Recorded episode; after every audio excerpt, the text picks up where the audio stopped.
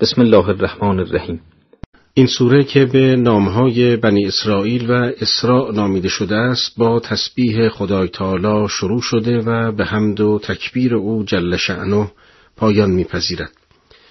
یکی از آیات قرآن کریم که در آن به معراج پیامبر صلوات الله علیه و آله اشاره شده نخستین آیه این سوره مبارکه است و به همین خاطر اسراء یعنی سفر کردن در شب نام گرفته است.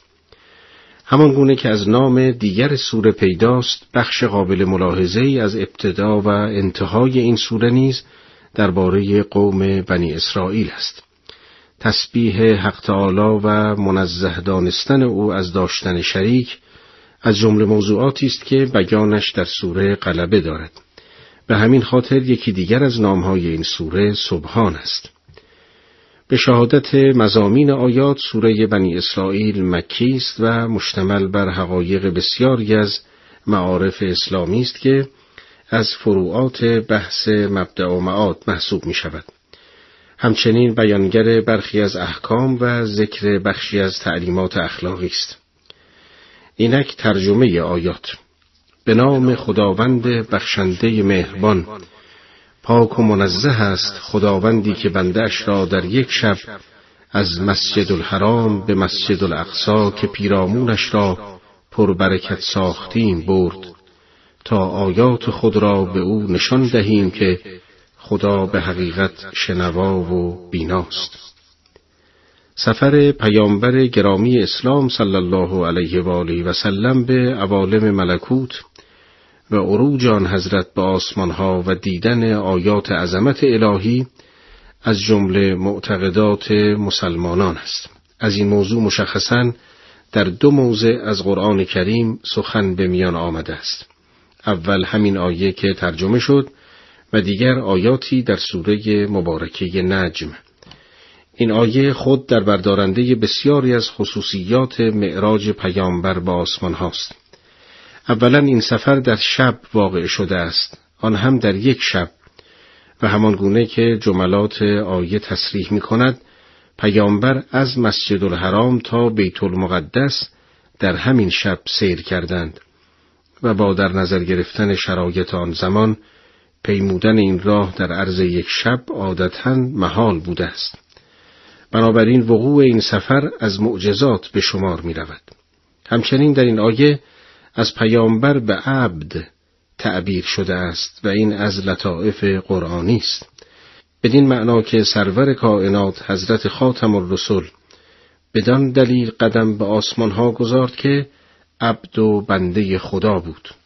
زیرا که طائر روح آدمی آنگاه اوج می‌گیرد که در آسمان عبودیت به پرواز درآید و سیمای درخشان باطن ملکوتی انسان آن هنگام جلوه می کند که بنده راستین خدا باشد و از خود اراده ای فراتر از مشیت خداوند نبیند.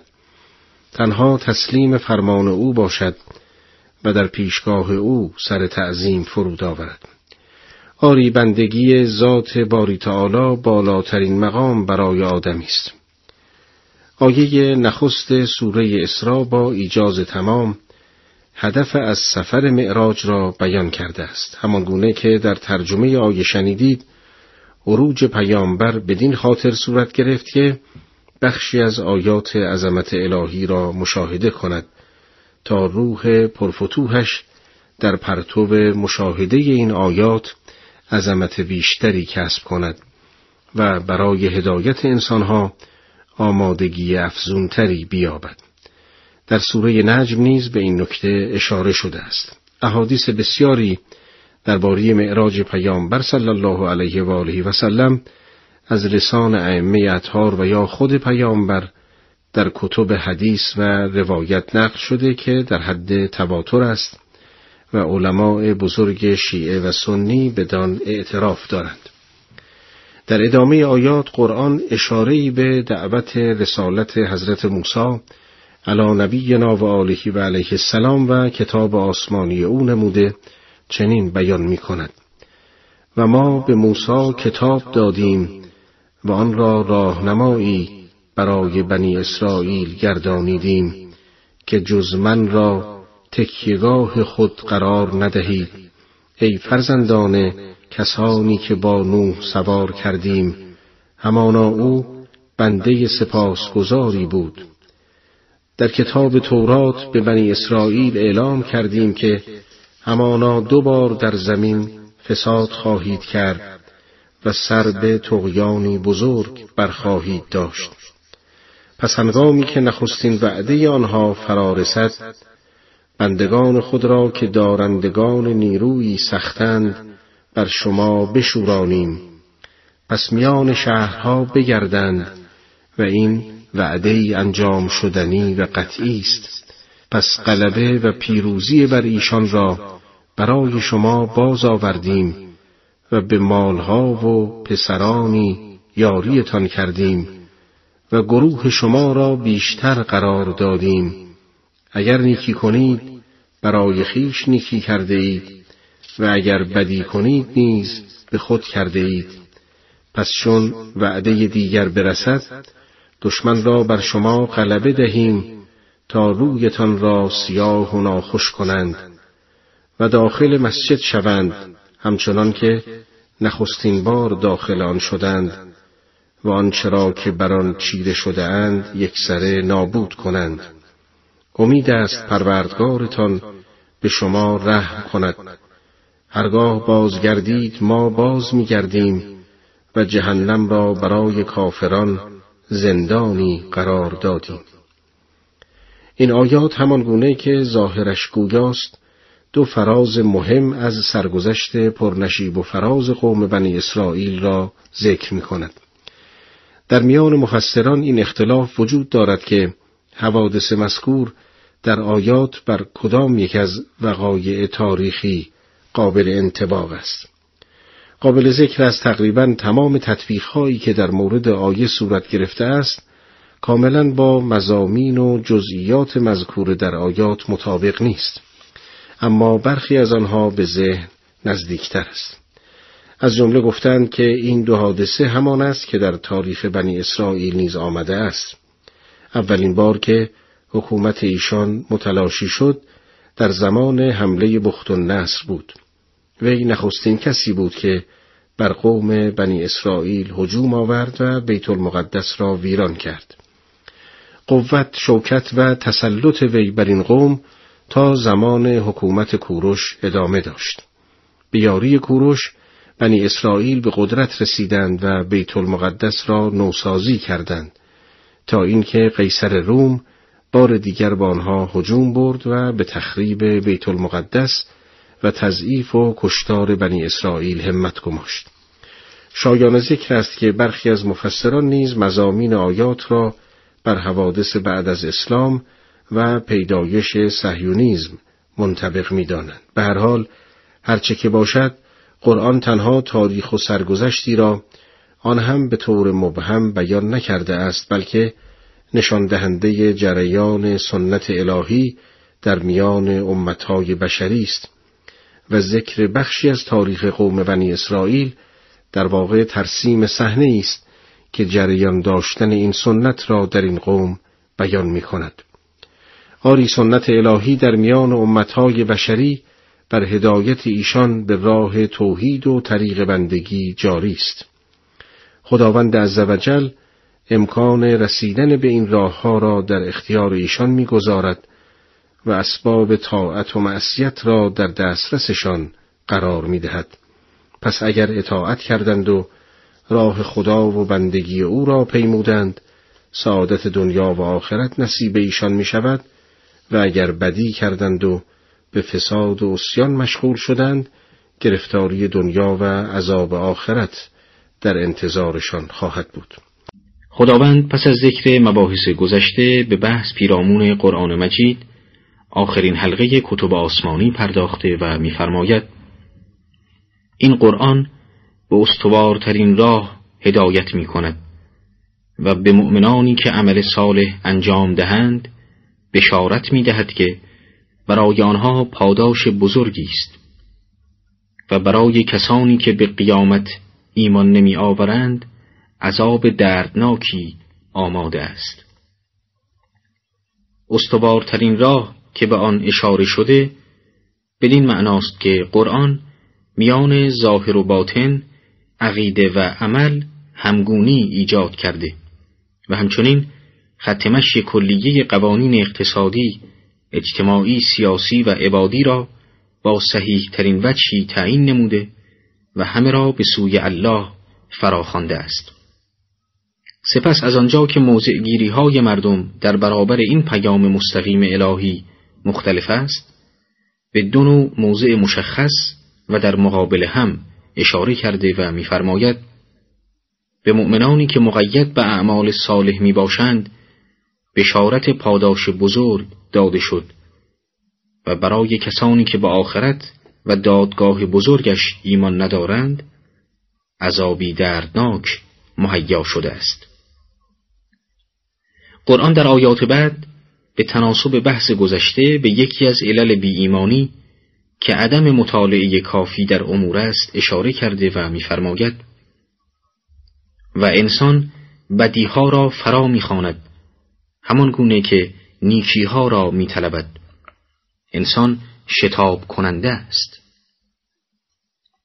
شتاب زدگی انسان برای کسب منافع بیشتر سبب می شود که تمام جوانب مسائل را مورد بررسی قرار ندهد و چه بسا نتواند حقایق را تشخیص دهد و در گرداب هوسهای سرکش به هلاکت بیفتد در این حال انسان بر اثر گام نهادن در بیراه ها به تصور یافتن حقیقت در محلکی نابودی قرار می گیرد و این نتیجه سوء شتاب زدگی و عجله می باشد. امام صادق علیه السلام میفرماید راه نجات و هلاک خود را درست بشناس. مبادا از خدا چیزی را طلب نمایی که نابودی تو در آن باشد در حالی که گمان ببری که نجات تو در آن است. آیه بعد از آفرینش شب و روز و منافع و برکات آن سخن به میان آورده تا هم دلیلی بر توحید و شناخت خداوند باشد و هم شاهدی بر لزوم دقت عواقب کارها و پرهیز از شتاب زدگی. خداوند می‌فرماید ما شب و روز را دو نشانه توحید و عظمت خود قرار دادیم. پس نشانی شب را فرو پوشیدیم و نشان روز را روشنی بخش ساختیم تا از پروردگار خیش فضل و کرم بجویید و شمار سالها و حساب را بدانید. ما هر چیز را تفصیلا بیان کردیم. جهان هستی بر اساس حساب و نظم دقیق پیریزی شده است و طبیعی است انسان که جزئی از این مجموعه است نمی‌تواند بی حساب و نامنظم زندگی کند.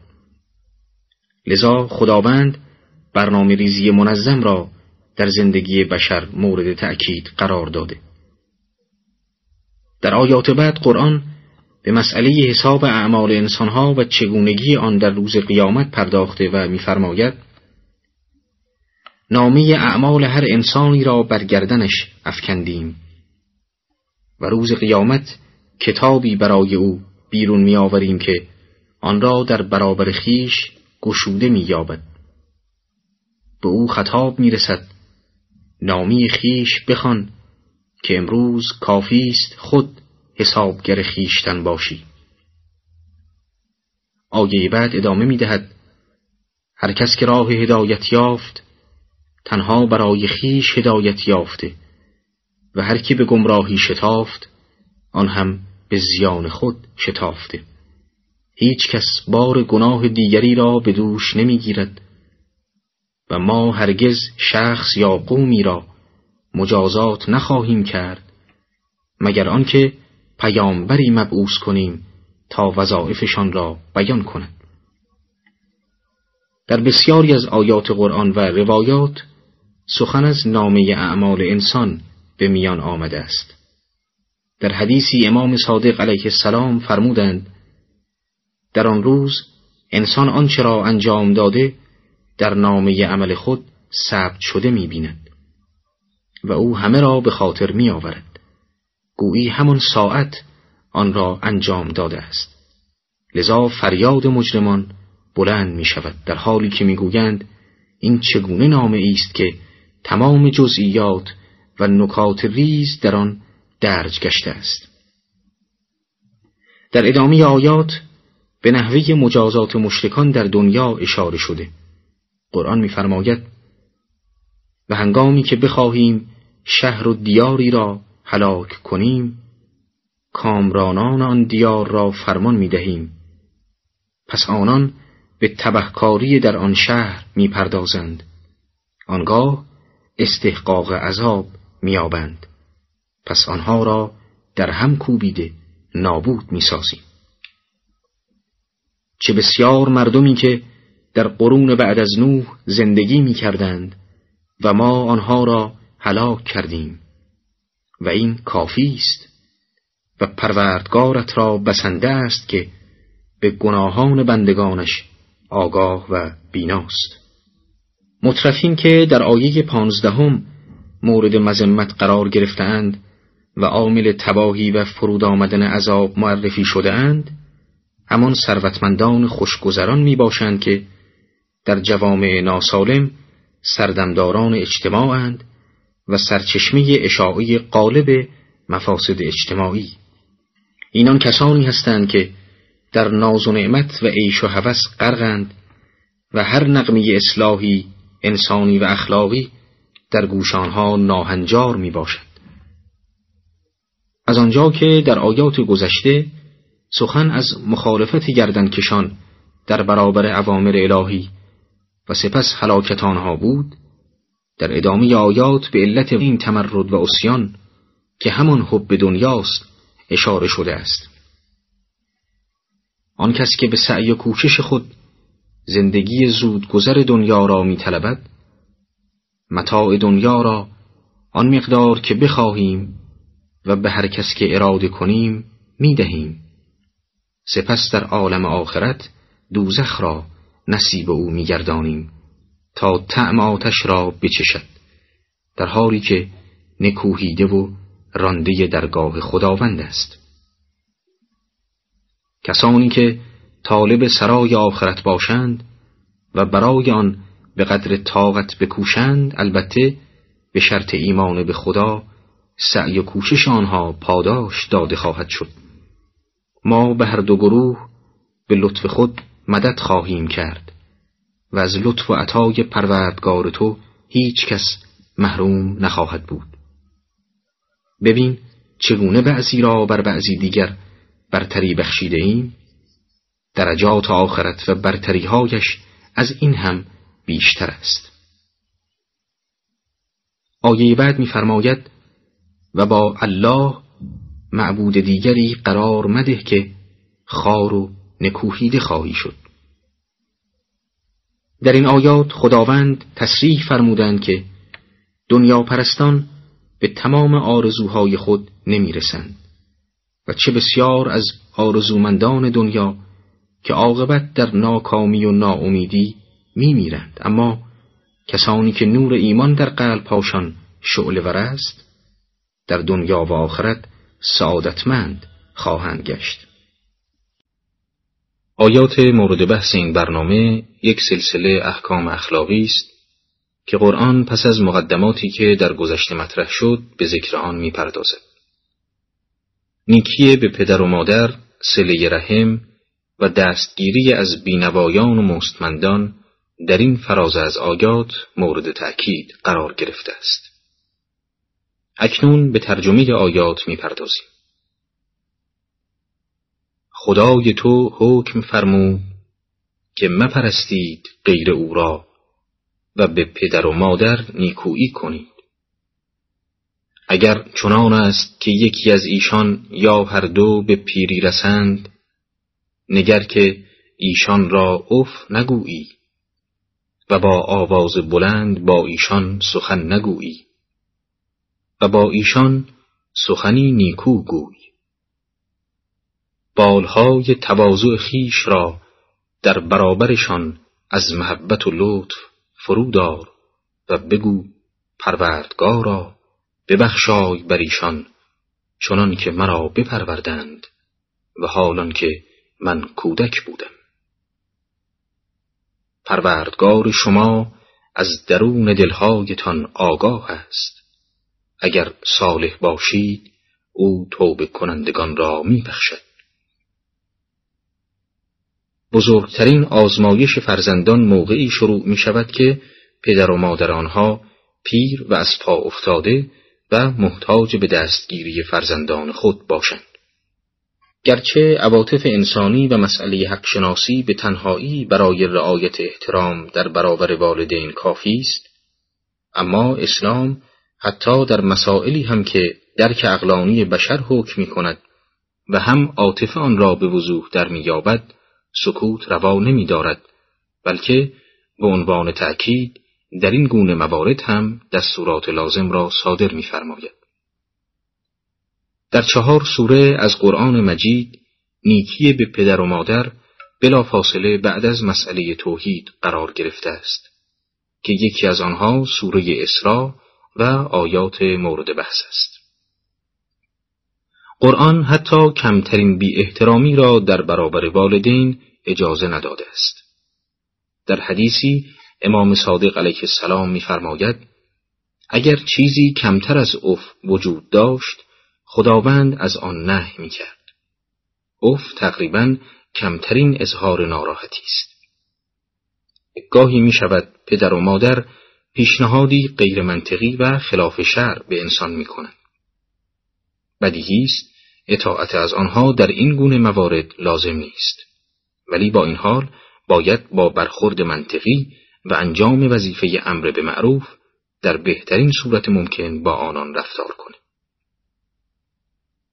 شخصی نزد پیامبر آمد و از حقوق والدین سوال کرد. حضرت فرمود انسان باید آنها را با نام صدا نزند و جلوتر از آنها راه نرود. قبل از آنها ننشیند و کاری نکند که مردم نسبت به پدرش بدگویی کنند.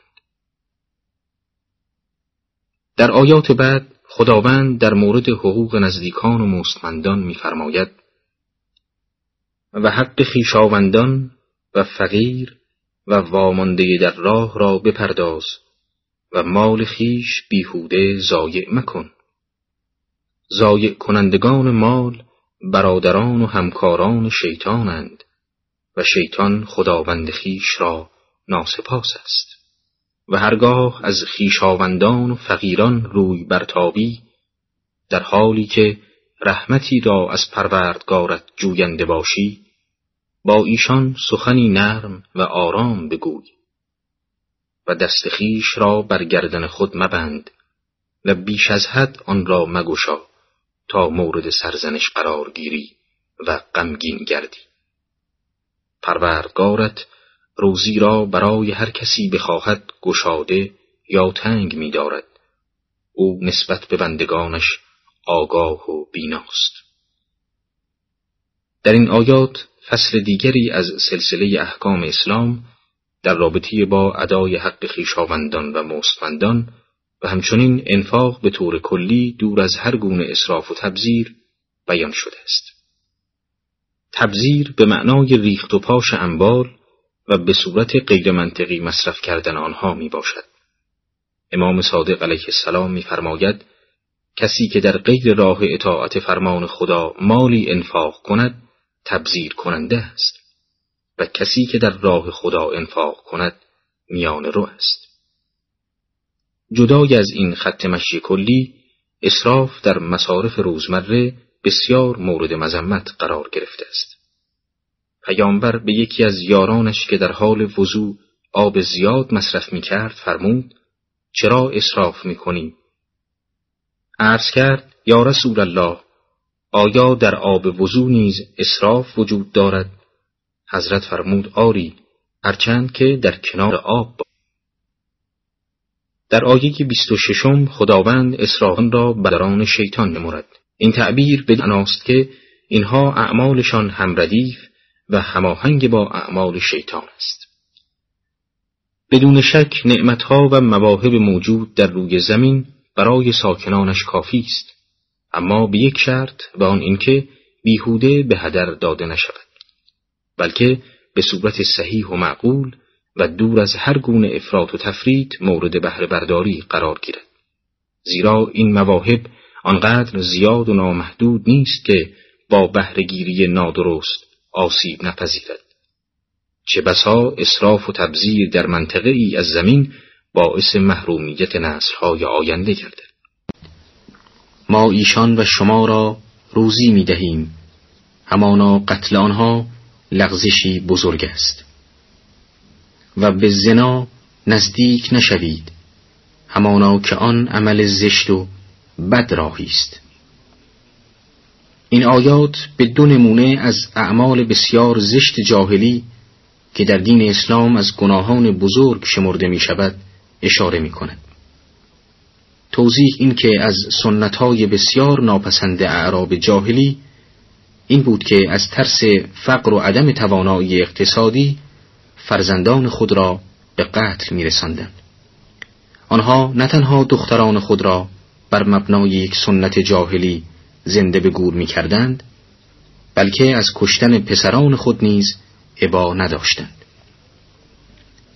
با اینکه عرب جاهلی به پسر همچون سرمایه‌ای برای آینده مینگریست در هنگام تنگ دستی از کشتن او نیز اجتناب نمی کرد.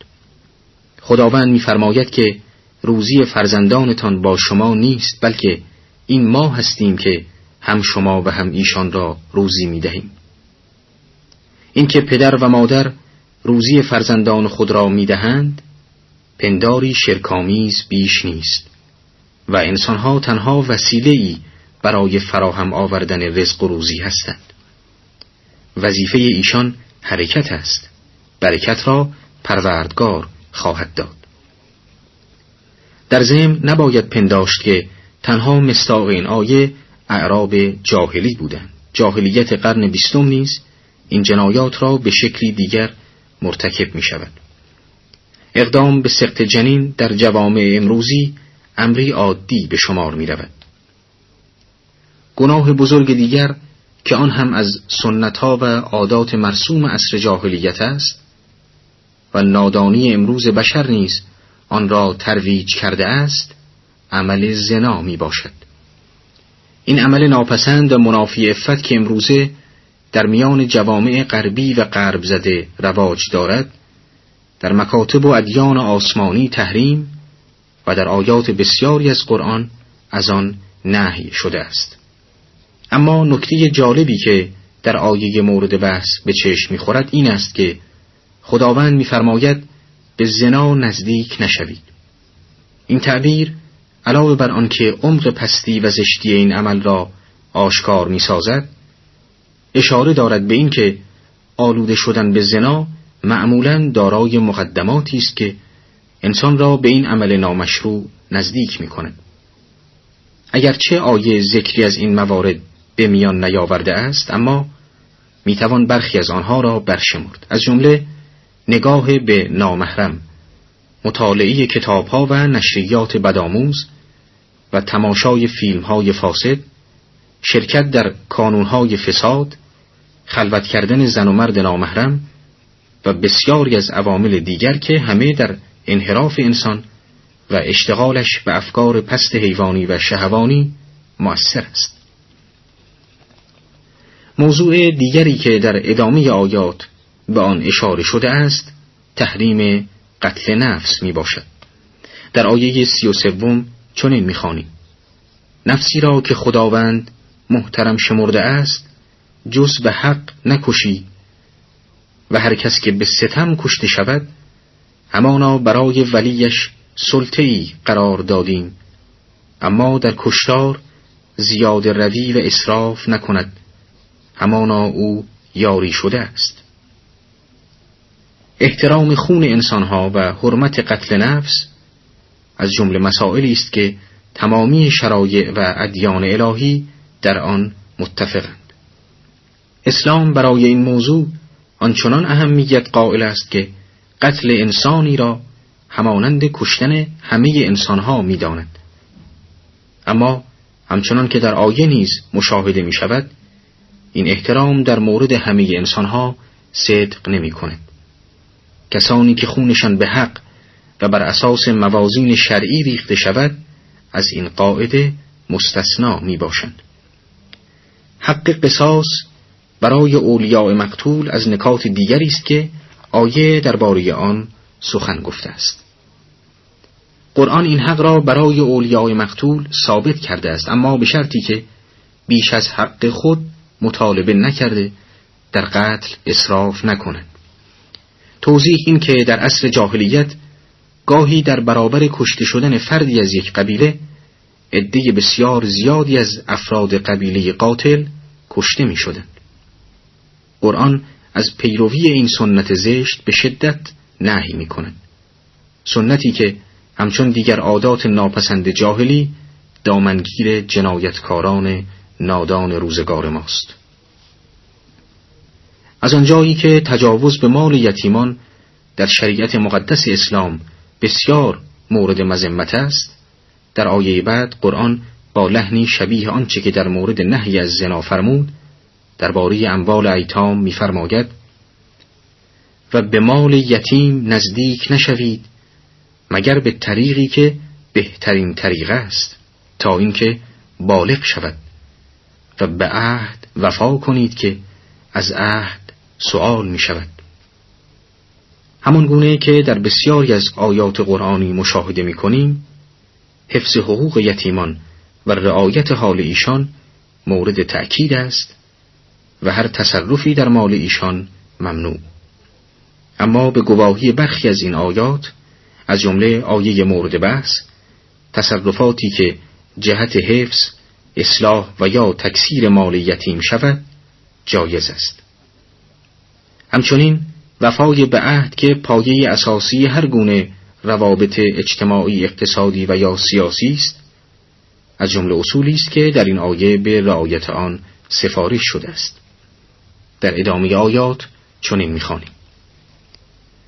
به هنگامی که پیمانه می کنید حق پیمانه را ادا کنید و با ترازوی درست وزن کنید این بهتر و سرانجامش نیکوتر است. معنای این آیه بسیار واضح و روشن است و احتیاج به توضیحی بیش از آنچه که در ترجمه گفته شد ندارد. زیرا نزد هر کسی قبح و زشتی کم فروشی آشکار است. تنها می توان گفت که پرداختن قرآن در چند آیه به موضوع کم فروشی بر لزوم رعایت حق و عدالت در روابط و معاملات فردی دلالت دارد. عدالتی که رعایتش در جلب اطمینان متقابل افراد و حفظ تعادل معیشت و زندگانی ایشان مؤثر است. در اسلام این موضوع تا جایی اهمیت یافته که سوره متففین در این مورد نازل شده است.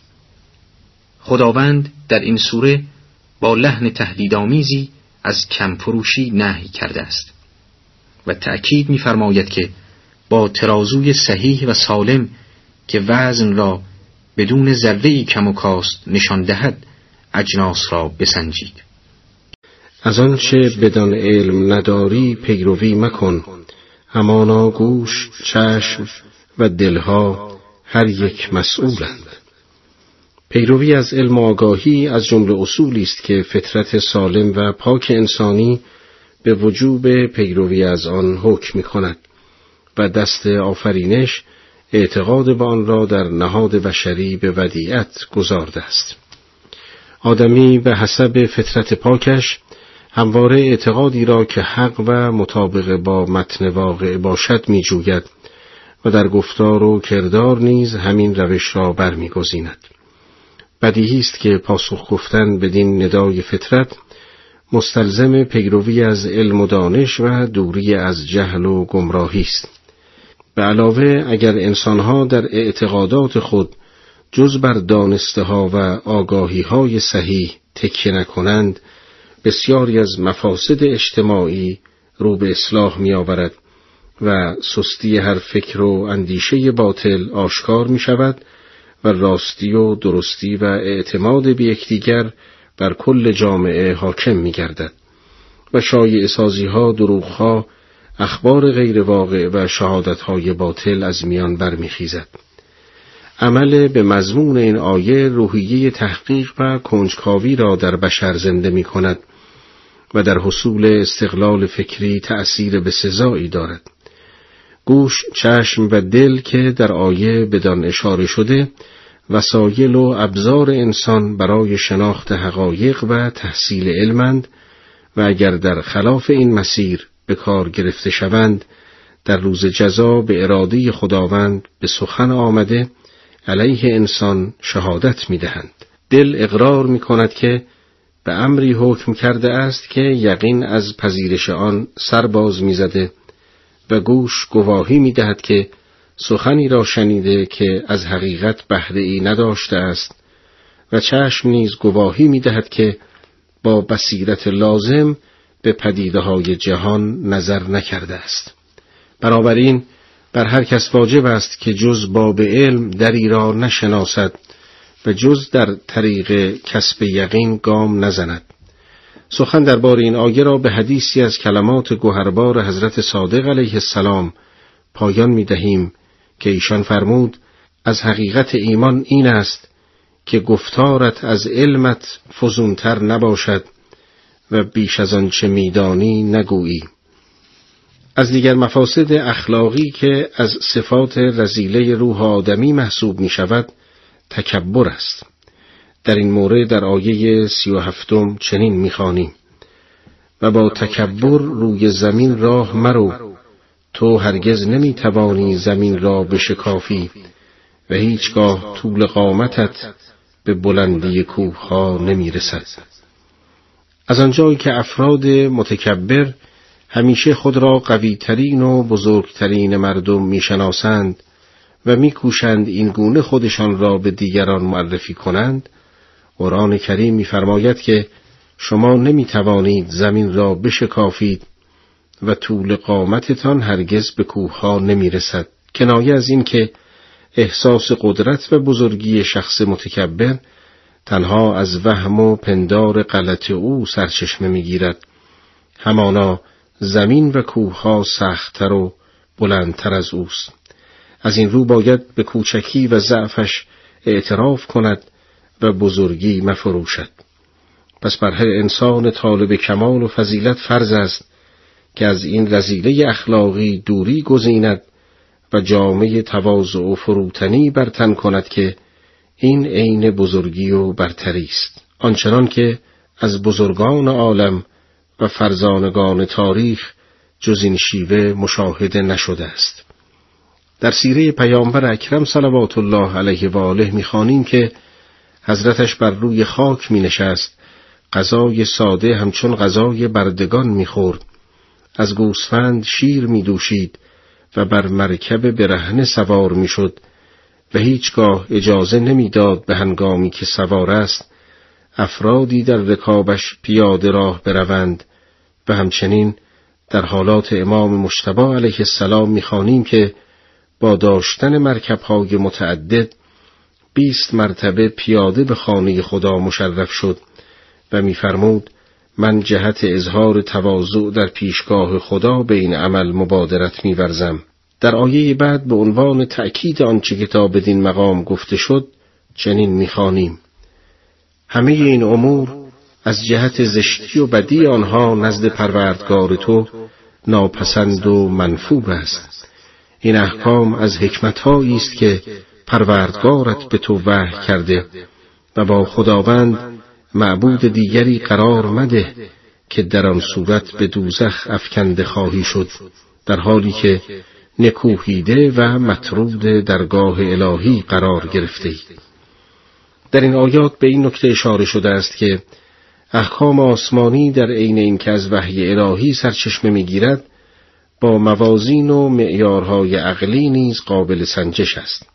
هم از راه عقل می‌توان به صحت تشریع این احکام پی برد و هم از طریق وحی. پیداست که هر عقل سلیمی بر زشتی شرک قتل نفس آزار پدر و مادر و یتیمان اعمال منافی فت، کبر غرور و بسیاری از اعمال و خصلتها و اعتقادات ناپسند دیگر که در شریعت مقدس اسلام مورد نهی واقع شده اند صحه می‌گذارد و دوری از آنها را برای هر انسان صاحب کمال و سعادت ضروری می‌داند. در ادامه آیات قرآن به برخی افکار خرافی مشرکان اشاره می کند و میفرماید آیا پروردگارتان شما را به فرزندان پسر برگزید و خود دخترانی از فرشتگان برگرفت؟ همانا شما سخنی گران می‌گویید.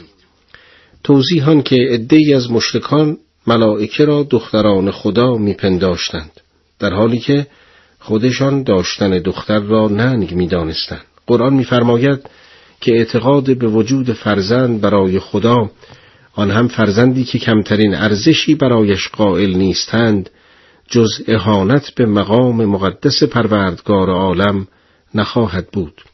البته شکی نیست که تحقیر و خار نمودن دختران ثمره اندیشه و افکار جاهلیت است. اسلام از نظر ارزشهای انسانی میان پسر و دختر تفاوتی نگذاشته است و در این آین آسمانی هر دو جنس از مواهب الهی محسوب می شوند. اما پیداست که خداوند در این آیه مشرکان را با منطق خودشان محکوم کرده است بدین معنا که این اعتقاد مشرکان با داشتن چنین طبعات ناپسندی کفرآمیز بوده و از هر نظر انحراف و گناه بزرگی است در ابتدای این آیات می‌خوانیم همانا در این قرآن انواع بیانات مؤثر را آوردیم تا مردم پند گیرند ولی جز بر نفرت مشرکان نمی افزاید. خداوند میفرماید که ما برای اثبات توحید از طرق مختلف وارد شدیم و از روشهای مختلف بهره گرفتیم تا بلکه بتوانیم دلهای مشرکان را به نور ایمان روشن گردانیم. اما ایشان از فرط لجاجت و اناد با حق نه تنها دست از شرک نمیشویند بلکه با هر بیان جدیدی بعد و دوری ایشان از حق فزونی می‌گیرد. قرآن در اثبات توحید و نفی شرک گاهی از در استدلال و منطق وارد شده. و زمانی پای فطرت را به میان کشیده است. این موضوع در جایی صورت تهدید به خود گرفته و در موضع دیگر به شکل تشویق مطرح شده است. در هر یک از این طرق وجوه مختلف به خدمت گرفته شده است. با مراجعی با آیات قرآن می توان به این حقیقت پی برد. در بادی امر با مختصر تأملی این سوال به ذهن می رسد که اگر این بیانات گونه گونه قرآن اثر بخش نیست ذکر آن چه فایده ای خواهد داشت در جواب باید بگوییم که اگرچه عدهای از این بیانات الهی هیچ بهره ای نمی‌برند اما گروهی جویندگان حقیقت از آن استفاده کرده روح تشنه خود را سیراب می کنند و هر دستهای به مختزای حال خود از بیان خاصی بهره می گیرد. پس از بیان این موضوع قرآن در آیه چهل و دوم استدلال جدیدی را جهت اثبات توحید و نفی شرک عنوان می کند و میفرماید ای پیامبر بگو اگر با خدای احد خدایانی می بود آنچنان که آنها میپندارند در آن هنگام آن خدایان به سوی خداوند صاحب عرش راهی می جستند. همان که گفتیم در این آیه قرآن به نوع خاصی از استدلال تمسک جسته است. بدین گونه که اگر خداوند شریکانی در ملک و سلطنت داشت هراینه آن شریکان سعی می کردند راهی به خداوند بزرگ صاحب عرش پیدا کرده بر او غالب شوند. زیرا طبیعی است که هر صاحب قدرتی می‌خواهد قدرت خود را کاملتر کند و بر قلمرو حکومتش بیافزاید و اگر راستی خدایانی وجود داشت این تنازع در میان خدایان در می گرفت. مشتکان معتقد بودند خداوند در تدبیر امور عالم وجود شریکانی دارد و هر یکی از این شریکان خدای آن قلمرویی است که تدبیرش تحت نظر اوست همچون خدای آسمان خدای زمین خدای جنگ و خدایان متعدد دیگر که هر یک به حسب ربوبیتشان ملک و سلطنتی برای خود داشتند. البته اساس و پایه این استدلال با استدلال مشهوری که در سوره مبارکه انبیا مطرح شده متفاوت است. در آنجا خداوند می‌فرماید اگر در زمین و آسمان ها خدایان دیگری جز الله وجود داشتند نظام جهان به هم میریخت و فساد در آن آشکار می‌شد. واضح است که این دو بیان با تمام نزدیکی و شباهتشان دو دلیل جداگانه محسوب می‌شوند زیرا یکی به تباهی و نابسامانی جهان و دیگری تباهی میان خدایان متعدد بازگشت می کند. در تأکید مضمون آیه پیشین خداوند می‌فرماید پروردگار از آنچه که می‌گویند منزه و برتر است برتری بزرگ آسمانهای هفتگانه و زمین و آنان که در آنهایند تسبیحش کنند. و هرچه هست خدا را به ستایش تسبیح می‌گوید. ولیکن شما تسبیح آنها را در نمییابید همانا او بردبار و آمرزنده است. نه تنها از این آیه بلکه از بسیاری از آیات قرآنی استفاده می شود که تمام موجودات جهان اعم از جاندار و بیجان خالق و آفریننده خیش را تسبیح می کنند و او را از داشتن هر گونه شریک منزه می شمارند. اما این حقیقت در قالب این آیه بسیار واضحتر و آشکارتر بیان شده است. تمامی هستی یک سره زمزمه حمد و ثنای پروردگار است هرچه که جز خداست به تسبیح او گویاست قوقای تسبیح موجودات در سراسر عالم تنین افکنده است. اما نه چنان تسبیحی که شنیدنش سزاوار هر گوش باشد و درکش در خور هر هوش جز آنان که گوش دلشان باز باشد از فهمش عاجزند در توضیح این آیه روایات و احادیث بسیاری نقل شده است. از آن جمله از امام باقر علیه السلام روایت شده که فرمود پیامبر خدا صلی الله علیه و آله و سلم از داغ نهادن بر صورت حیوانات و چهار پایان و تازیان زدن به صورتشان نه فرمود زیرا آنها حمد و ثنای پروردگارشان را می‌گویند. آری اندیشمندان و مفسران عالیقدر اسلام در تفسیر این آیه و حقیقتی که در آن بیان شده است اختلاف کردند. عدهای این تسبیح و حمد را به زبان حال و جمعی دیگران را به زبان قال دانستند به عبارت دیگر جمعی معتقدند که همه ذرات موجودات این جهان اعم از عاقل و غیر عاقل و جاندار و بیجان همه دارای یک نوع درک و شعورند و با زبان خود پروردگار عالم را تسبیح می کنند.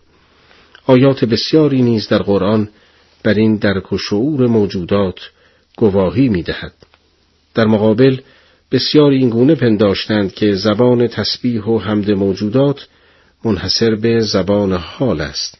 یعنی همان گونه که مثلا یک تابلو زیبای نقاشی از هنر و ذوق سرشار نقاشان حکایت می کند و دیوان یک شاعر بزرگ به زبان حال بر قریه و لطافت دل و روح او گواهی می دهد عالم شگرف هستی با این همه رمز و راز و نظم و انسجامش نیز از خالق و آفریننده قادر و حکیم خبر می دهد آفریننده که از هر عیب و نقص مبراست. دست آفرینش آنچنان محکم و استوار و در این حال دقیق و ظریف این کاخ جهان را برافراشته است که هر ذره آن بر وجود معماری توانا و حکیم گواهی می‌دهد. سازنده توانایی که ذات پاکش از داشتن هر مثل مانندی مبراست و از هر عیب و نقصی منزه است. هنگامی که قرآن می‌خوانی میان تو و آنان که به روز جزا ایمان ندارند هجاب و پرده پوشیده قرار می‌دهیم و بر دلهای آنان بوششهایی نهاده ایم و بر گوشهایشان سنگینی تا قرآن را نفهمند. و هنگامی که پروردگارت را در قرآن به یگانگی یاد می کنی با نفرت پشت می کنند و روی می گردانند.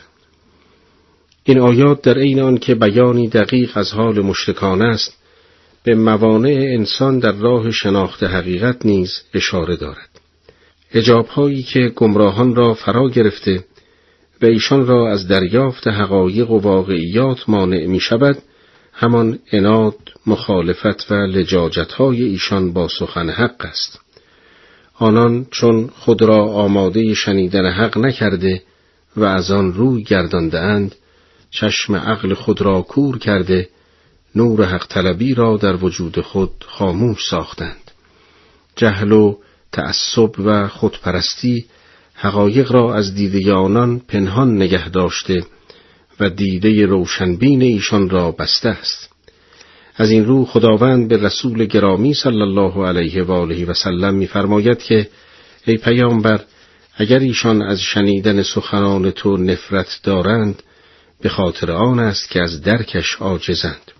هجابهای ظلمانی آنان را در خود پیچیده و ندای تعصب و نادانی گوش باطنشان را کر کرده است.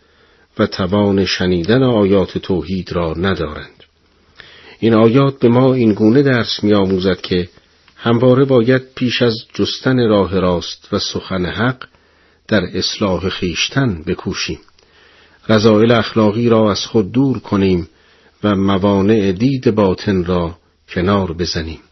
از اناد و لجاجت و خودخواهی بری باشیم و دل را از کبر و غرور و نخوت پاک کنیم که آن هنگام شایسته آنیم که دیبای فاخر حقیقت بر قامتمان راست آید. در آیه چهل و پنجم خداوند می‌فرماید آنگاه که قرآن می‌خوانی میان تو و کسانی که به آخرت ایمان نمی آورند پرده ناپیدا میافکنیم. مشخص است که در واقع خود مشتکان هستند که با گناهان و صفات زشتشان این هجاب ها را میآفرینند. ولی چون خاصیت هر چیزی از ناحیه خداست لذا خداوند آنها را به خود نسبت داده است.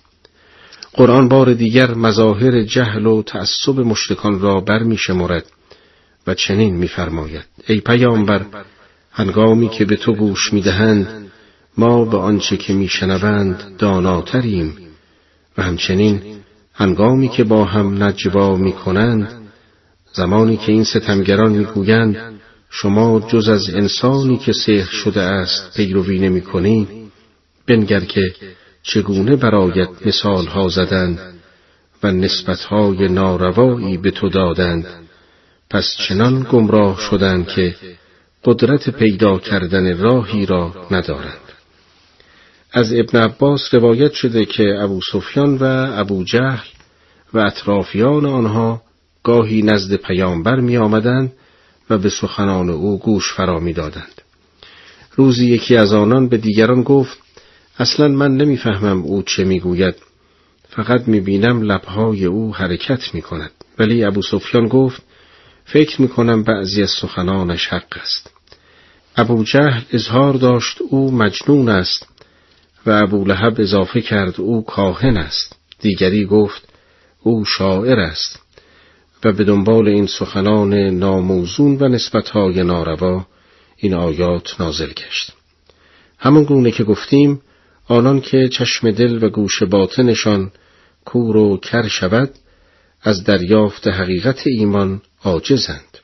توحید و رسالت را نمی‌فهمند و معاد را درک نمی کنند. از این رو مشتکان حضرت ختمی مرتبت صلوات الله علیه و آله را به سحر و جادو نسبت می‌دادند. گذشته از این لازمه پذیرفتن توحید در هم شکستن تمامی مظاهر شرک و کفر بود و این تنها در عقیده خلاصه نمی‌شد. اگر پای توحید به میان می آمد نه تنها عقاید مذهبی بلکه نظام اقتصادی سیاسی اجتماعی و فرهنگیشان که از شرک مایه می گرفت نیز در هم می ریخت و بساط استثمار و استکبار یکسره برچیده می شد. به همین خاطر سردمداران شرک و بزرگان مکه از رسیدن ندای توحید به مردم وحشت داشتند و از این رو به پیامبر نسبت سحر و جنون می‌دادند. به دنبال آیات پیشین خداوند به چند سؤال مشرکان در بحث معاد پاسخ می‌دهد و میفرماید گفتند آیا هنگامی که استخوان و خاک شدیم دگر بار آفرینش تازه ای خواهیم یافت؟ ای پیامبر بانها بگو اگر سنگ یا آهن باشید یا هر مخلوقی که در نظر شما بزرگ است باز به امر خدا زنده می‌شوید. به زودی خواهند گفت ما را چه کسی باز میگرداند؟ بگو همان کسی که اولین بار شما را آفرید. آنگاه نزد تو سر به زیر افکنده و بازگویند پس این وعده کی خواهد بود؟ ای پیامبر بگو امید است که نزدیک باشد.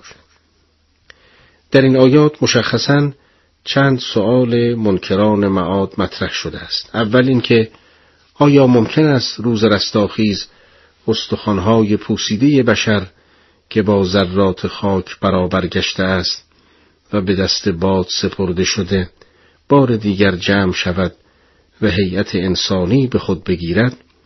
قرآن پاسخ می دهد که خاک سهل است اگر از سنگ و یا آهن و یا هر چیز دیگری که آن را از حیات و زندگی دورتر می دانید باشید. و متلاشی شوید خداوند به جمع کردن آن قادر است.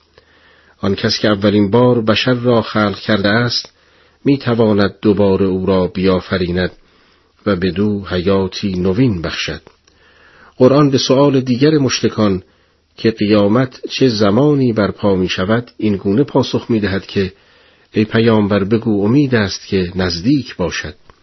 اشاره به اینکه هیچ کس جز ذات پاک حق تعالی از زمان وقوع آن خبر ندارد و از خزائن علم غیبی است. البته پروازه هست که مجموعی عمر این جهان هرچه که باشد در برابر زندگی بیپایان جهان دیگر لحظه زودگذری بیش نیست.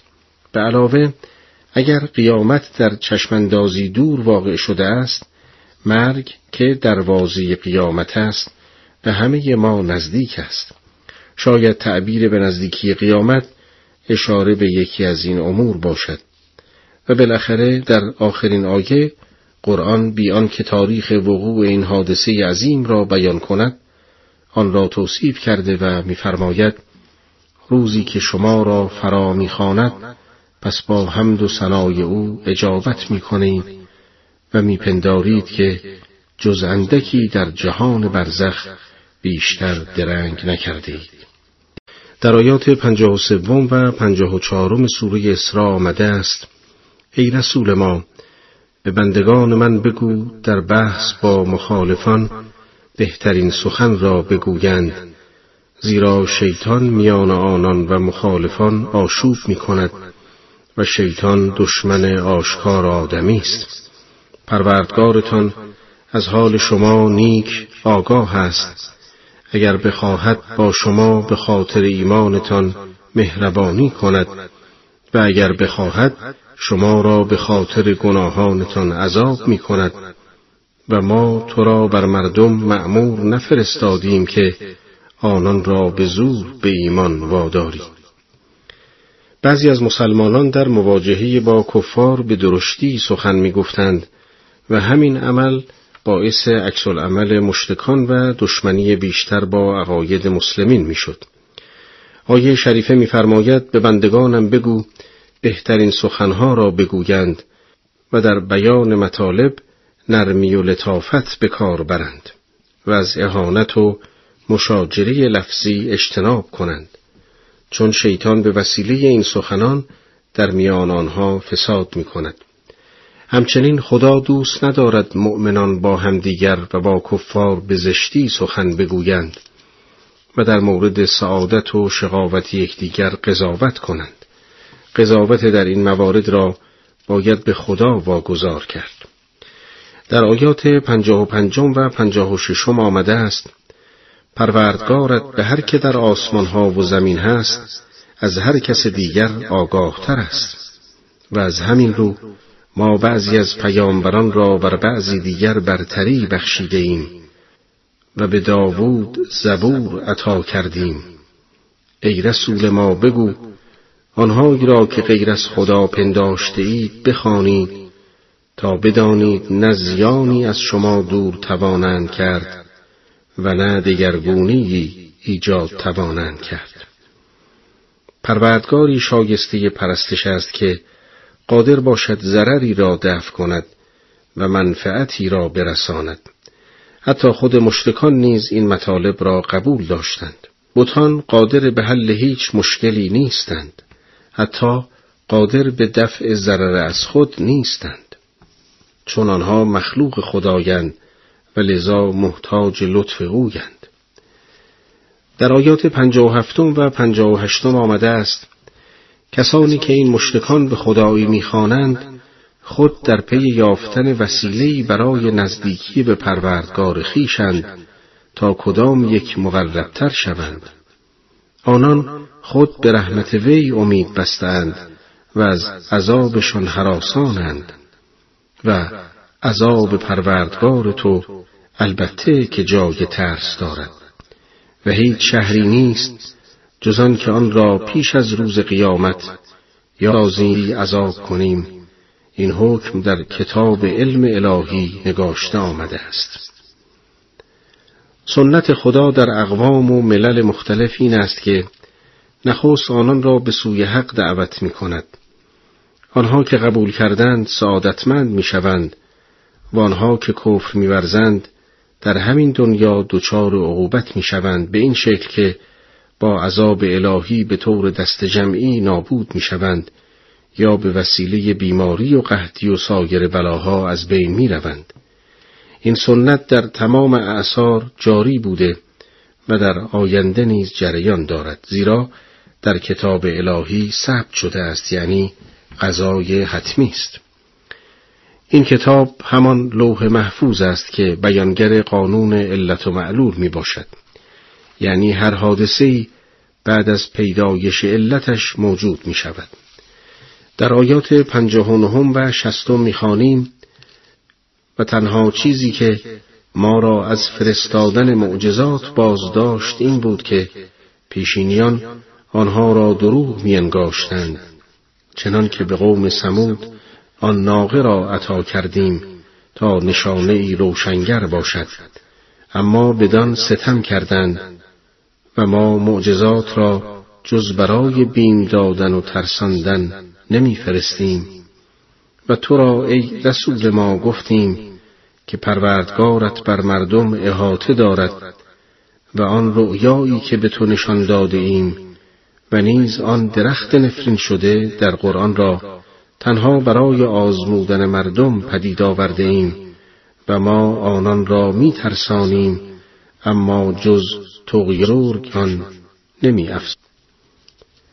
خط فکری افراد معاند در امت اسلام در ادامه خط انحرافی افراد معاندی است که در طول تاریخ بشریت بوده است خداوند در این آیه شریفه به پیامبر می‌فرماید که پروردگارت به سرنوشت بشریت احاطه علمی دارد و می‌داند شیوه لجاجت و اناد در تاریخ بشریت جریان داشته و در آینده در میان امت تو نیز جریان خواهد یافت و شجره ملعونهی که در خواب دیدی در بیاعتنایی با آیات الهی از گذشتگان خود پیروی می کنند. در توضیح شجره ملعونه باید گفت شجره همانطور که به معنای درخت است به معنای ریشه های فکری و مذهبی نیز هست. در قرآن گروه های مختلفی با وصف ملعون آمدند از جمله ابلیس، مشتکان و منافقان.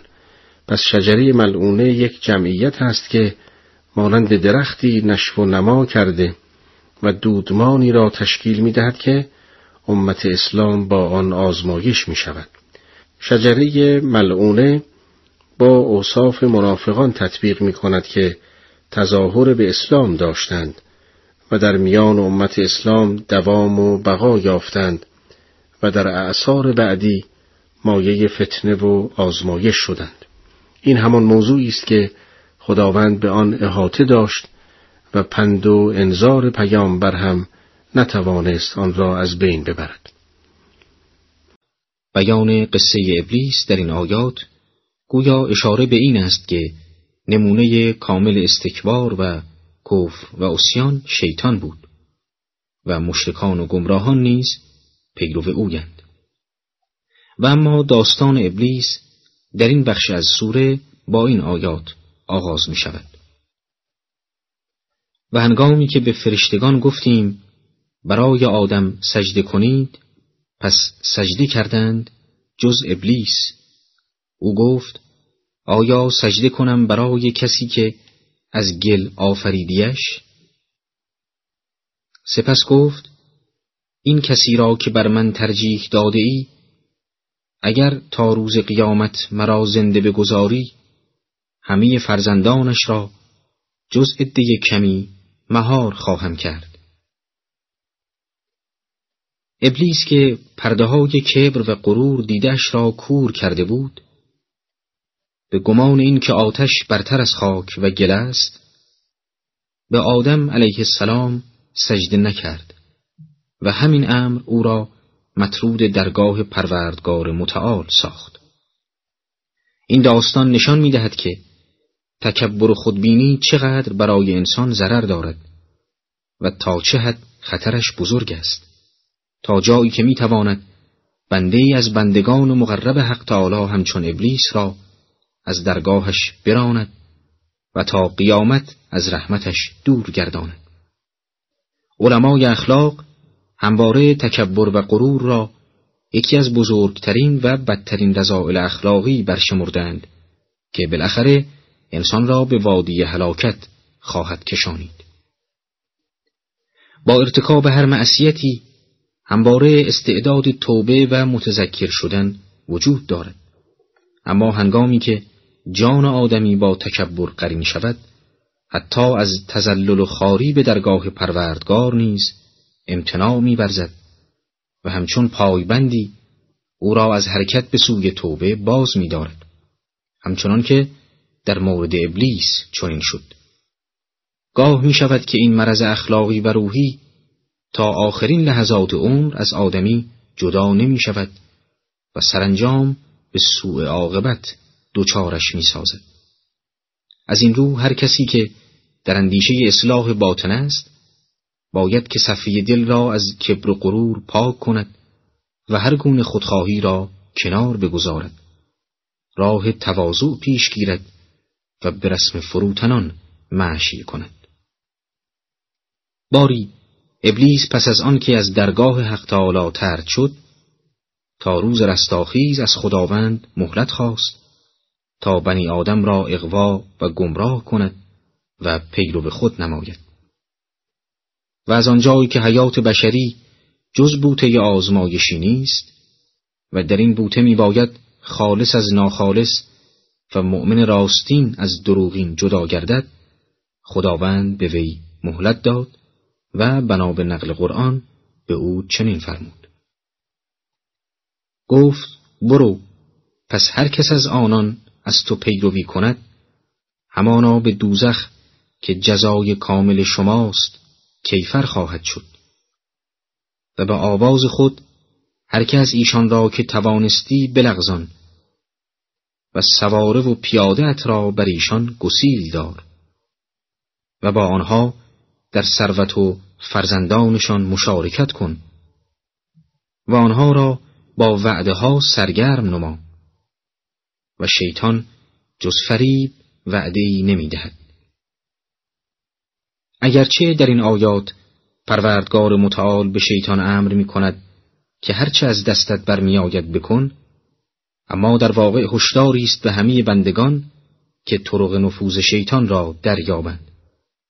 چهار طریق اصلی برای نفوذ و سلطه شیطان در این آیات بیان شده است.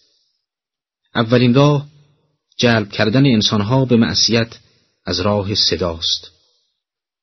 به عبارت دیگر این بخش از آیات برنامه های تبلیغاتی شیاطین را در نظر داشته است. یاران و دوستان شیطان راه دیگری برای نفوذ او در میان آدمیانند. یارانی که همچون ارتش او عمل می کنند و تحت فرمان او قرار دارند. هر کس که راه شیطان را در پیش گیرد و از او پیروی نماید بیگمان دوستی از دوستان او و عضوی از اعضای ارتش او محسوب می شود. گاه می شود که شیطان در انبال و فرزندان آدمی شریک می شود. توضیح این که مثلا هرگاه انسان روزیش را از غیر طریق حلال کسب کند علاوه بر انتفاع خودش شیطان نیز از آن استفاده می کند. زیرا قرض وی خارج ساختن انسان از راه راست است که با این کسب حرام تحقق یافته. پس گویا انسان و شیطان در این مال به دست آمده شریکند. همچنین است اگر اموال انسان در غیر راه خدا خرج شود. این نمونه ای از مشارکت شیطان در اموال است. همچنین است مشارکت او در اولاد و نفوس زمانی که نطفه انسان از راه حلال و مشروع منعقد نشده و یا اینکه تربیتی شایسته و نیکو نیافته باشد. باطل را همچون حق نشان دادن و حق را باطل نمودن نیز از برنامه های شیطانی است. با انواع و اقسام فریب ها و نیرنگ ها انسان را اخفال می کند و با خوب جلوه دادن چیزهای زشت وی را به سویانها دعوت می نماید. بر معاصی رنگ و آب فریبنده می زند و از این طریق به مقصود خود نائل می شود. اما آنان که چراغ هدایت در دلشان روشن شده و جامعه بندگی بر تن کردهاند هرگز بدین راهها خیره نمی شوند. بر این حقیقت آیه قرآن گواه است چنان که میفرماید همانا بر بندگان من سلطن نداری و تنها محافظت و نگهبانی خدا آنها را کافی است پس از خاتمه داستان ابلیس در این بخش از آیات به آیهی در معنای توحید استدلالی و اشاره به حرکت کشتیها در دریا برمیخوریم. خداوند تبارک و تعالی در این مورد چنین میفرمایند پروردگار شما آن کسی است که کشتی را در دریا برای شما به حرکت در می آورد تا از فضلش بهرهمند شوید.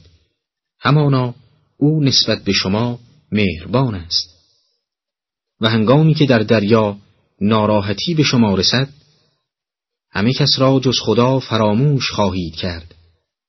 پس هنگامی که شما را به خشکی نجات دهد روی میگردانید و انسان بسیار ناسپاس است. آیا ایمن هستید از اینکه شما را در یک سوی خشکی فرو ببرد و یا طوفانی از سنگریزه بر شما بفرستد؟ سپس برای خیش نگهبانی نیابید.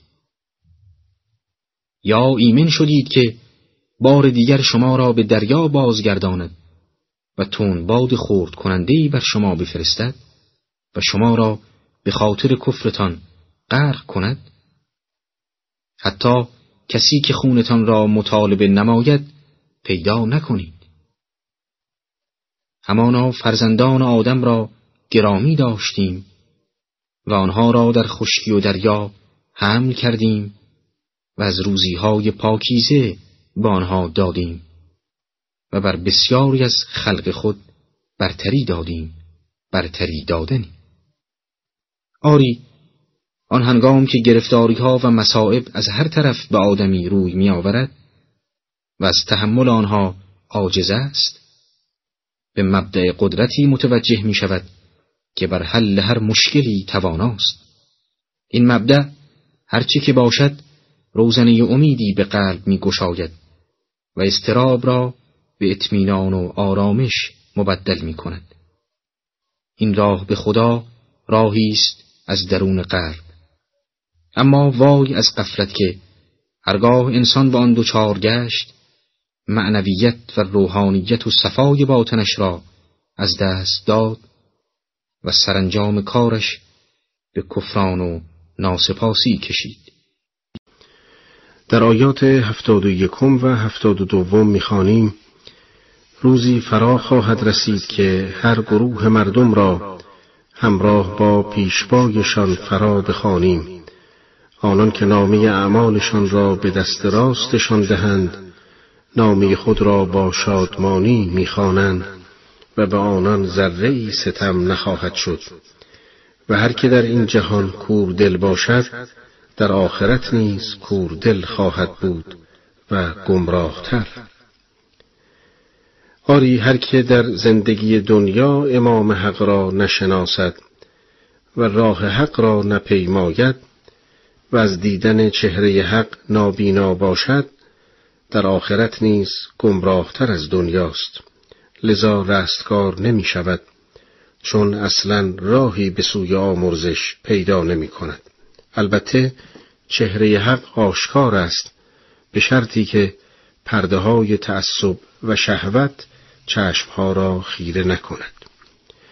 در آیات هفتاد و سوم تا هفتاد و پنجم آمده است و نزدیک بود که تو را درباره آنچه به تو وحی کردیم بلغزانند و بازگردانند تا غیر آن را بر ما فرابندی و در آن صورت حتما تو را دوست می گرفتند و اگر آن ثبات قدم که به تو داده این نبود بیگمان بیم آن بود که به جانب منکران اندک گرایشی پیدا کنی در آن حال به تو در زندگانی و مرگ عذابی دوچندان می چشندیم و در برابر ما برای خود یاوری نمی یافتیم. از این آیات معلوم می شود اسمت انبیا جنبه استرار و اجبار ندارد بلکه توأم با نوعی خداگاهی است که به اختیار و آزادی اراده صورت میپذیرد یعنی ارتکاب گناه برای آنها عقلا محال نیست بلکه به خاطر ایمان خاصی که دارند گناه وجود خارجی پیدا نمی کند. اما در توضیح عذاب بیشتر و دوچندان در آیه هفتاد و پنجم باید گفت که انسان هر قدر مقامش از نظر علم و ایمان بالاتر رود هم اعمال نیکش با ارزشتر می شود و هم گناهش زشتر و عذابش بیشتر می گردد. یعنی خدا گناهان افراد را به یک چشم نمی بیند بلکه با علم و ایمان افراد مقایسه و سپس حکم می کند. در آیات هفتاد و ششم تا هفتاد و نهم آمده است و چیزی نمانده بود که تو را بشورانند و از این سرزمین مکه برانند و بیرونت کنند. و البته اگر چنین می‌کردند در آن حال خود نیز پس از تو جز اندک زمانی باقی نمیماندند. این سنت ماست که هلاکشان کنیم همان گونه که با پیامبران خود که پیش از تو فرستادیم این روش را داشتیم. و در سنت ما دگرگونی نخواهی یافت و نماز را برپایدار از هنگام زوال آفتاب در نیم روز تا هنگام تاریکی فراگیر شب نیز قرائت نماز سفید دم را که قرائت نماز سفید دم نزد فرشتگان مشهود است. و پاسی از شب را به نماز بیدار باش که این وظیفه افزون خاص توست. باشد که پروردگارت تو را به مقامی شایسته برکشد. از این آیه شریفه استنباط می شود که اقامه نماز شب بر پیامبر واجب بوده است و این به خاطر نتیجه است که به دنبال دارد. یعنی خدا پیامبر را به مقام محمود مبعوث می کند مقام محمود مقام بسیار برجسته است که ستایش همگان را برمیانگیزد. لذا در روایات آمده است که همان مقام شفاعت کبراست زیرا همه خلائق به خاطر آنکه پیامبر بزرگترین شفیع در عالم آخرت است او را حمد می کنند. اما نماز شب برای همه مفید است پیامبر فرمودند کسی که نماز شب را اقامه می کند چهره نورانی و سیرتش نیکو خواهد شد در آیات هشتادم و هشتاد یکم آمده است و بگو پروردگارا مرا در هر کاری به راستی درار و به راستی بیرون آر و برای من از نزد خود قدرت و حجتی پیروزمند قرار ده و ای رسول ما بگو حق آمد و باطل نابود شد که باطل بیگمان نابود شدنی است باطل چون با قوانین خلقت ناهماهنگ است و سهمی از واقعیت ندارد بیریشه و توهیست در حالی که حق عین واقعیت و دارای ریشه و هماهنگ با قوانین خلقت است و بدیهی است که همیشه جاودانه و پایدار میماند. در ادامه آیات آیات هشتاد و دوم تا هشتاد و چهارم آمده است. و از قرآن آنچه نازل می کنیم برای مؤمنان درمان بخش است و رحمت اما ستمکاران را جز زیان نمی افزاید و چون به آدمی نعمتی ارزانی داریم دامنکشان روی برمیتابد اما چون شری به دور نومید میگردد. ای رسول ما بگو هر کس بر سرشت و منش خود رفتار می کند اما پروردگارتان بهتر می‌داند که چه کس ره یافته تر است. شفا و رحمت همان قرآن است که برای مؤمنان شفاعت و آنها را از انواع بیماری های فکری و اخلاقی پاک می کند و برای آنها رحمت است و پس از آن پاکسازی شکوفه های فضایل انسانی را در آنها می رویاند. اما در مورد ستمگران قرآن فقط بر خسران و زیان آنها می افزاید. زیرا آنها به واسطه اصرار بر گناه روحشان چنان آلوده شده که فقط متمایل به آلودگی هاست و از هرچه بوی حقیقت می دهد گریزانند. لذا در برخورد با قرآن نه تنها هدایت نمی شوند بلکه دشمنی آنها نیز بیشتر می گردد. از تو درباره روح سوال می کنند بگو روح از فرمان پروردگار من است و به شما جز اندکی از دانش داده نشده است تا آنجا که تاریخ دانش بشری نشان می دهد مسئله روح و ویژگی های اسرارآمیزش همواره مورد توجه دانشمندان قرار گرفته است. اما تا کنون کسی نتوانسته به حقیقت روح پی ببرد و به تعبیر قرآن علم بشری قادر به شناختن این حقیقت نیست. ولی آنچه که مشخص است وجود یک حقیقت ثابت در سراسر عمر یک انسان است که همانند اجزای مادی تعویز نمی شود و اساس وجود و عامل وحدت شخصیت ما را تشکیل می دهد. در آیات بعد خداوند خطاب به پیامبر میفرماید و اگر بخواهیم آنچه را بر تو وحی فرستادیم همه را باز می‌بریم.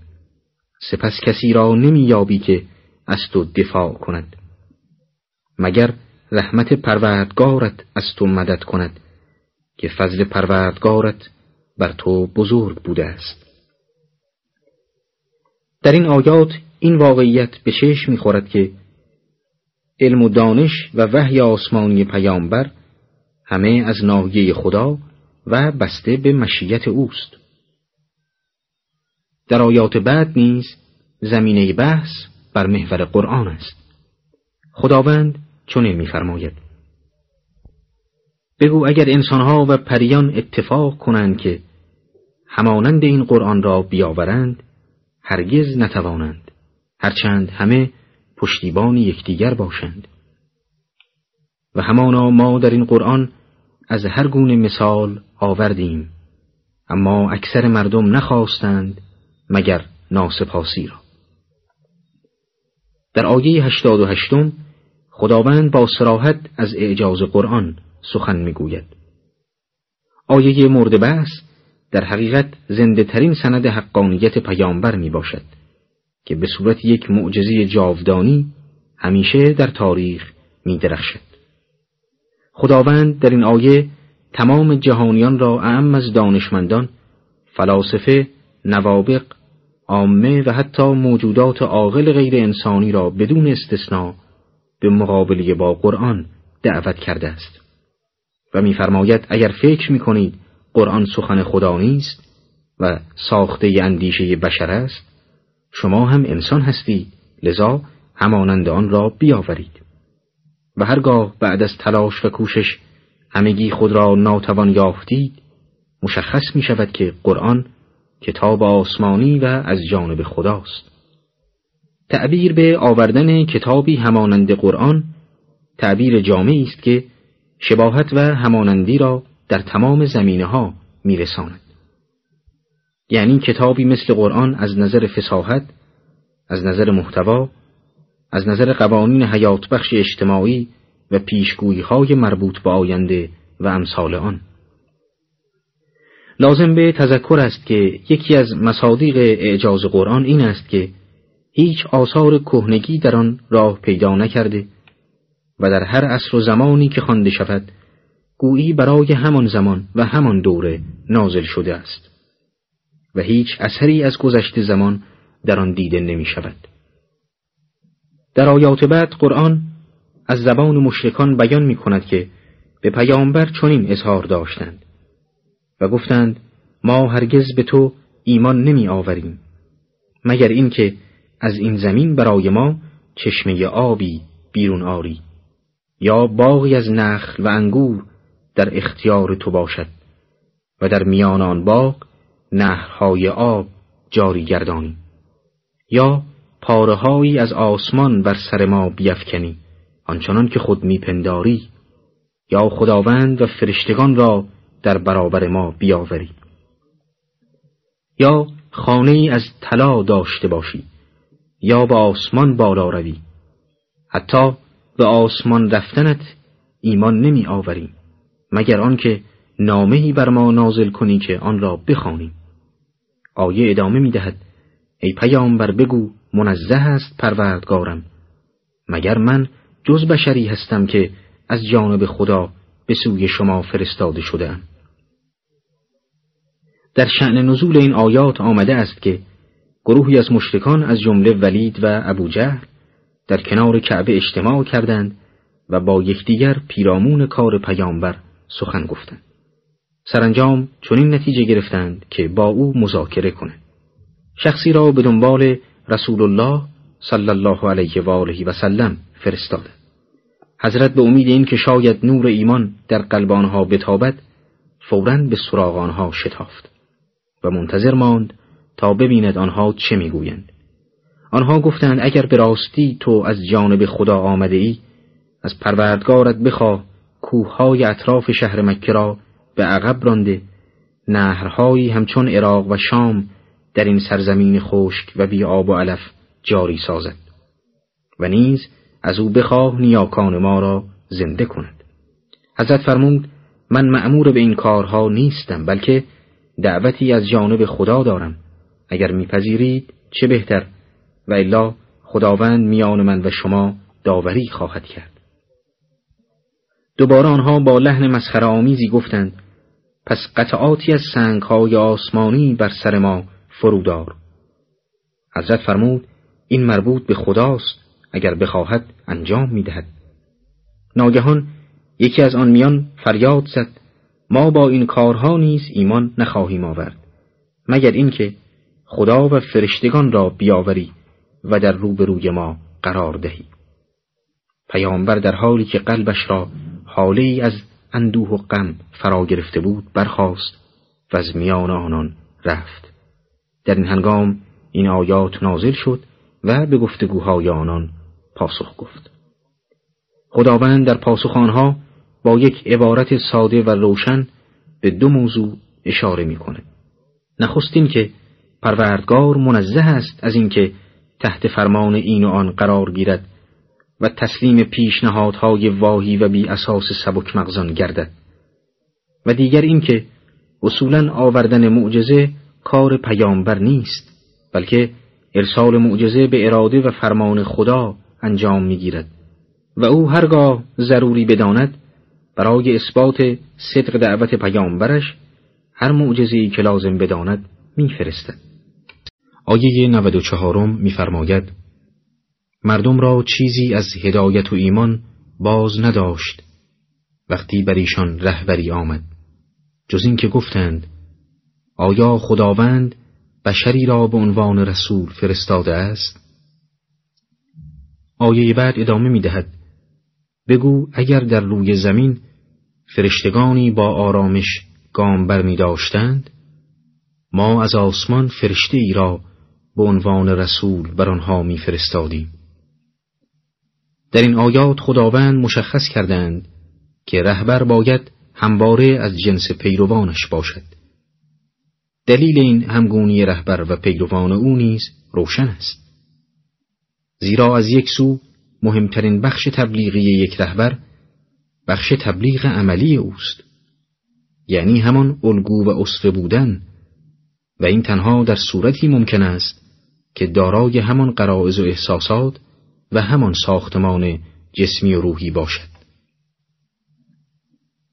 در مورد آیه 95 که خداوند می‌فرماید وجود فرشتگان نیز بر روی زمین بدون رهبر ممکن نیست این احتمال وجود دارد که حتی اگر فرشتگان در زمین زندگی می کردند و زندگی آرام و خالی از خصومت داشتند باز هم نیاز به وجود رهبری از جنس خود پیدا می کردند.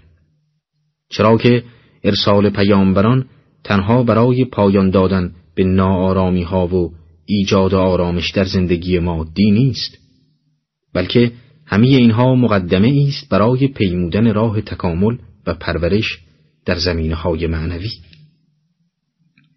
در تفسیر گرانقدر المیزان در تفسیر این آیه آمده است که طبیعت زندگی مادی بر روی زمین نیاز به وجود پیامبر دارد و بدون آن زندگی هرگز سامان نمیپذیرد. در آیات بعد خداوند خطاب به پیامبر میفرماید ای پیامبر بگو همین کافی است که خدا گواه میان من و شماست چرا که او نسبت به بندگانش آگاه و بیناست هر که را خدا راهنمایی کرد آن کس به حقیقت هدایت یافته و هر که را گمراه نمود دیگر جز خدا هیچ یار و سرپرستی بر او نخواهی یافت. و در روز قیامت آنها را کور گنگ و کر محشورشان خواهیم کرد. جایگاه ایشان دوزخ است. هر زمان که آتش آن فرو نشیند باز فروزان می‌کنیم البته مشخص است که هدایت و زلالت الهی هرگز جنبه جبری ندارد بلکه اثر مستقیم اعمال و صفات خود انسان است آنها که در راه او به جهاد برمیخیزند و برای رسیدن به حق همه گونه فداکاری می کنند به تعبیر خود قرآن مشمول هدایت الهی می گردند. اما آنها که با پیمودن راه اناد و لجاج و آلوده شدن به هر گونه ظلم و فساد و گناه شایستگی را در خود کشته و مستحق سلب توفیق و گمراهی شده اند مسلما خداوند این افراد را هدایت نمی کند. در آیات بعد خداوند با اشاره به کیفری که در آیه قبل در مورد مشتکان ذکر شد میفرماید این کیفر آنهاست به خاطر اینکه به آیات ما کافر شدند و گفتند آیا پس از آن که ما به صورت استخوانها و خاک برگردیم آفرینش تازه‌ای خواهیم یافت.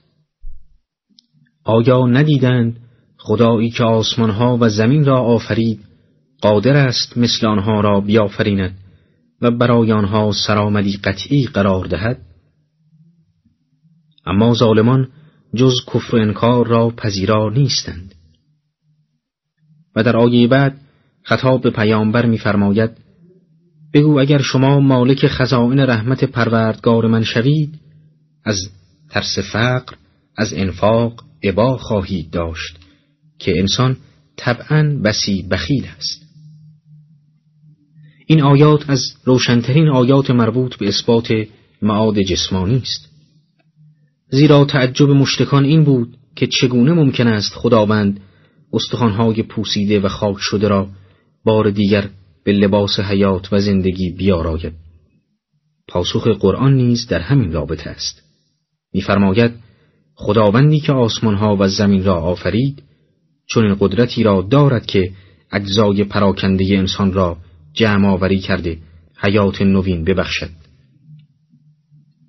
در آیه 99 اشاره شده که خداوند قادر است مثل موجودات را بیافریند. ظاهر این است که منظور از تعبیر به مثل در آیه فوق همان اعاده و تجدید حیات است. زیرا خلقت دوم مسلما عین خلقت اول نیست چرا که حداقل در زمان دیگر و شرایط دیگری تحقق پذیرفته و صورت تازه‌ای یافته است. این مطلب نشان می‌دهد که قرآن تا چه حد در انتخاب تعبیرات دقیق است. در آیه صدم خداوند انسان را بخیل توصیف نموده است لازم به تذکر است که در بسیاری از آیات قرآن انسان به طور مطلق و بی قید و شرط مورد ملامت قرار گرفته و با صفاتی همچون بخل، جهل، ظلم و شتاب زدگی و مانند اینها توصیف شده است. این تعبیرات هرگز منافات با این معنا ندارد که مؤمنان و افراد تربیت شده درست در جهت مخالف این صفات قرار داشته باشند بلکه اشاره به آن است که طبیعت آدمی چنین می باشد که اگر تحت تربیت رهبران الهی قرار نگیرد و او را به حال خودش واگذارند آمادگی پذیرش این صفات زشت را دارد آنان بدون انگیزه و صرفاً به خاطر بهانه جویی تقاضاهای عجیبی از پیامبر گرامی اسلام می‌کردند.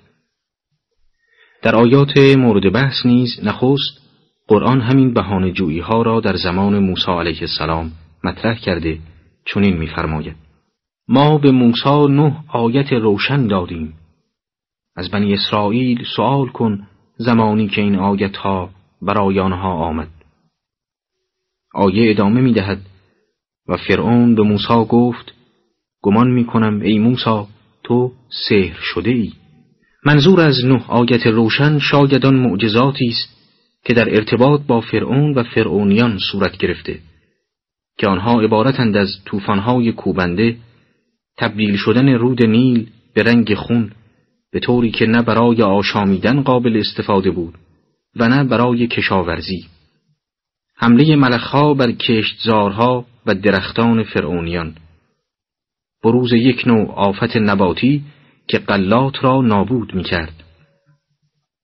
وجود قورباغه ها که از رود نیل سر برآوردند و آنقدر تولید مثل کردند که زندگی بر فرعونیان تنگ آمد. کمبود انواع میوه ها و همچنین تبدیل شدن عصای موسی به اجده و ید ریزا. قرآن سپس از زبان موسی علیه السلام خطاب به فرعون چنین بیان می‌فرماید که گفت تو خود میدانی این آیات را جز پروردگار آسمانها و زمین برای روشنی دلها نفرستاده و من گمان می کنم ای فرعون تو نابود خواهی شد فرعون چون نتوانست در برابر استدلالهای قوی و محکم حضرت موسی مقاومت کند به همان چیزی متوسل شد که همه تاغوتیان بی منطق در تمام قرون اعثار به آن متوسل می شوند. قرآن چنین بیان می کند.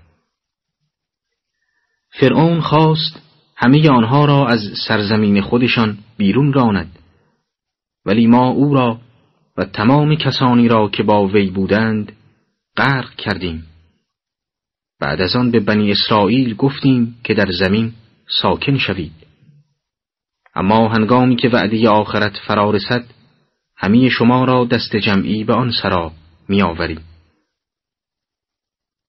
پس از نقل این داستان خداوند عظمت و اهمیت قرآن را مطرح کرده و میفرماید ما قرآن را به حق نازل کردیم و به حق فرود آمد و تو را نفرستادیم مگر آنکه نوید دهنده و انذار کننده باشی.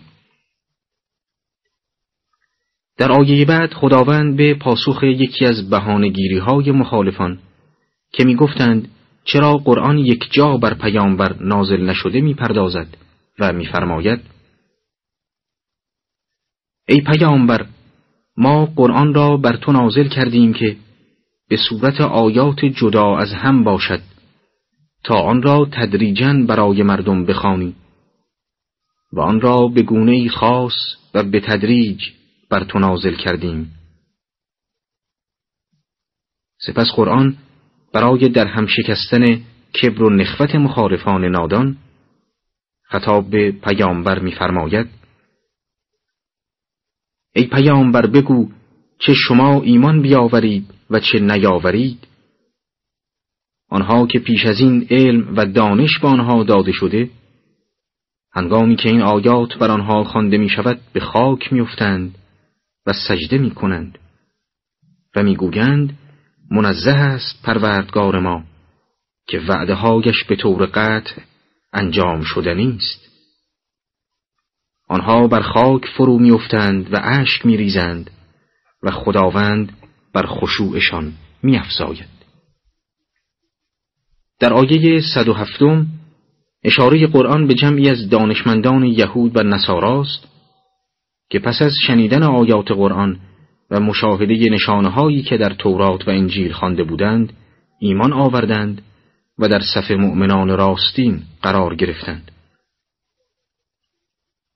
در آیات بعد قرآن خطاب به پیامبر می‌فرماید بگو الله را بخوانید یا رحمان را هر کدام را بخوانید برای او نامهای نیک است. آیه ادامه می دهد و نمازت را زیاد بلند و یا آهسته مخوان و در میان این دو راهی را انتخاب کن مفسران در شعن نزول این آیه از ابن عباس چنین نقل کردند که پیامبر یک شب در مکه در حال سجده خدا را با نام یا رحمان و یا رحیم می‌خواند. مشکان بهانجو از فرصت استفاده کردند و گفتند ببینید این مرد ما را سرزنش می کند که چرا چند خدا را می پرستیم اما خودش دو خدا را پرستش می کند در حالی که میپندارد موحد است و یک معبود بیشتر ندارد. سپس این آیه نازل شد و به آنها پاسخ گفت که این اسمهای متعدد از یک ذات پاک خبر می‌دهد. در قسمت دوم آیه خداوند به پیامبر میفرماید نمازت را با جهر و اخفات مخوان بلکه از میان این دو راه اعتدال را انتخاب کن. در تفسیر این آیه از امام صادق علیه السلام روایت شده که فرمودند جهر این است که زیاد صدا را بلند کنی و اخفات آن است که به قدری آهسته بخوانی که حتی خودت هم نشنوی. خداوند میفرماید هیچ یک از این دو راه را انجام نده بلکه حد وسط میان آن دو را انتخاب کن. خداوند در آخرین آیه این سوره خطاب به پیامبر میفرماید و بگو سپاس برای خداوندی است که نه فرزندی برای خود انتخاب کرده و نه شریکی در حکومت دارد و نه او را از سر ضعف و زبونی سرپرستی است. او را بسیار بزرگ به شمار در این آیه به سه مورد از صفات خداوند اشاره شده است. نخست نداشتن فرزند و دوم نداشتن شریک. چرا که وجود شریک دلیل بر محدودیت قدرت و حکومت و دال بر عجز و ناتوانی است. در حالی که خداوند از همه این نقائص مبراست. و سوم نداشتن ولی و سرپرست می باشد